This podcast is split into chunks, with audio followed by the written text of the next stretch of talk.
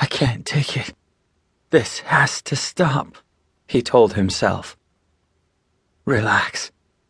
Think of something else. He didn't deserve this. He should still be in the hospital, with someone taking care of him and keeping him medicated and making immediate plans to put him back together. Tyler scrambled to his feet and rummaged through his top dresser drawer. Advil. He needed that, at least. His hands shook as he opened the bottle. Four pills. He grabbed a water bottle from the case on the floor. They slid down his throat but he knew they wouldn't help. He felt like his arm was hanging down to his knees, like his shoulder joint had been hit by a grenade. All from a single pitch. It happened, of course. Every now and then, Tyler would hear of a guy losing his pitching career on a single throw, but he never thought it could happen to him. Tyler dropped into the only chair in the room and slumped over. It hurt more to lie down. At least sitting up, gravity kept his arm in line with his shoulder. Somehow, morning came. Tyler blinked and tried to assess whether his pain was the slightest bit less than yesterday. It wasn't. It was worse. He tried to stand, but any motion made him want to throw up. He gritted his teeth. Get up, Tyler Ames. Your feet are fine. You gotta fight this. He held his breath as he forced himself to stand. A few shuffling steps, and he used his good arm to open his bedroom window. Sunny and warm, breezy and beautiful. The weather was a complete betrayal of the reality of Tyler's situation. A pounding came from his burning arm, as if his heart had relocated to the place where his shoulder used to be. He got dressed using only his left hand. Three times he moved in a way that shot knives through his shoulder.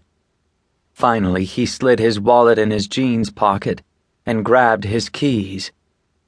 How could this have happened? He was supposed to be in Cincinnati right now talking with management and working out with the pitching coach, making plans for how he would help the Reds through the postseason. Tyler moved back to his window and leaned on the frame. He flexed the muscles in his lower body. Where did the pain start? And where did it stop? His feet and legs didn't hurt. His right hand felt pretty good, but if he moved too fast, his right shoulder sent a stabbing pain down his arm, through his torso, and up into his neck. Maybe food would help.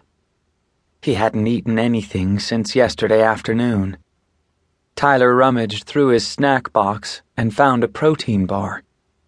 He used his teeth and left hand to rip off the wrapper and finished it off too fast to taste it. Next, he downed another bottle of water but nothing helped. The pain consumed him. Tyler couldn't think of a single job he could do without the use of his right arm, and while he was in this much pain. His parents' faces crossed his mind.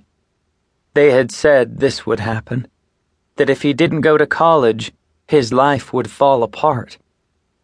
For now, he needed to get his car and his pain meds. William Trapnell, his catcher, would be here any minute.